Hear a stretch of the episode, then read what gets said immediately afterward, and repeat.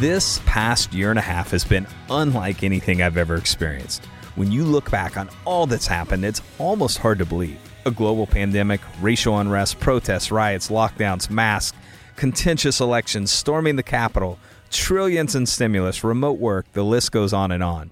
As business owners, we've also had to navigate how all of these things have impacted our daily business and our personal life. Without a moment's notice, the way we marketed, hosted events, met with people, and did our work all changed. Despite all these challenges, however, we're still here.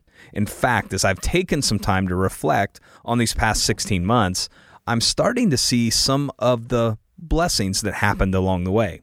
I'll share a few of my observations, but I would also encourage you to take some time to really reflect on some of the positives that you've seen from this past year. You've had plenty of opportunities to be inundated with the negatives.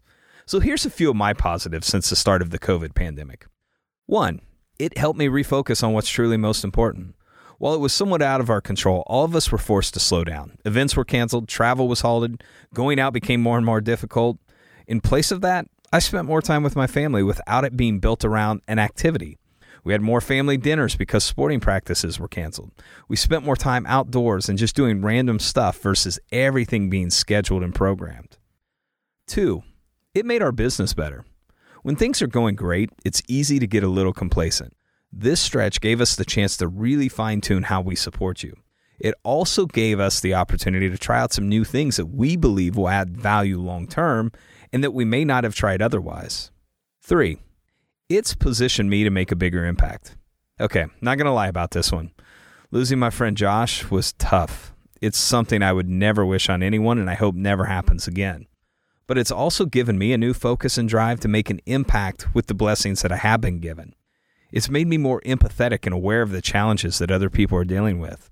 And while it's been a huge loss for me personally, I believe more people will be impacted in a positive way because of it. Those are just a few of the reflections I've had, but let me share one final one, and it relates to this issue's focus on sales. I realized just how much what you do really matters.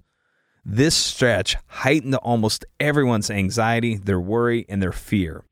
Being able to help people know that they'll be okay no matter what happens is a huge responsibility, and that is what you do every single day. Often the word sales has a negative connotation to it, which is unfortunate and misguided. In fact, one definition I've read of sales is to persuade someone of the merits of a decision. What a great definition. Most people, if given the option, will do nothing when it comes to their finances. It's your job, and it's a noble job at that, to persuade them that what you offer is going to impact their life. What you do makes a huge difference in people's lives, and it only happens because of sales. So don't take your sales skills for granted. Work as hard at improving those skills as you do on any other skill that's required to be a great advisor and a great business owner. People's financial lives depend on you. That's something that this past year made me realize more than ever before. Welcome to this month's edition of the AE Insider.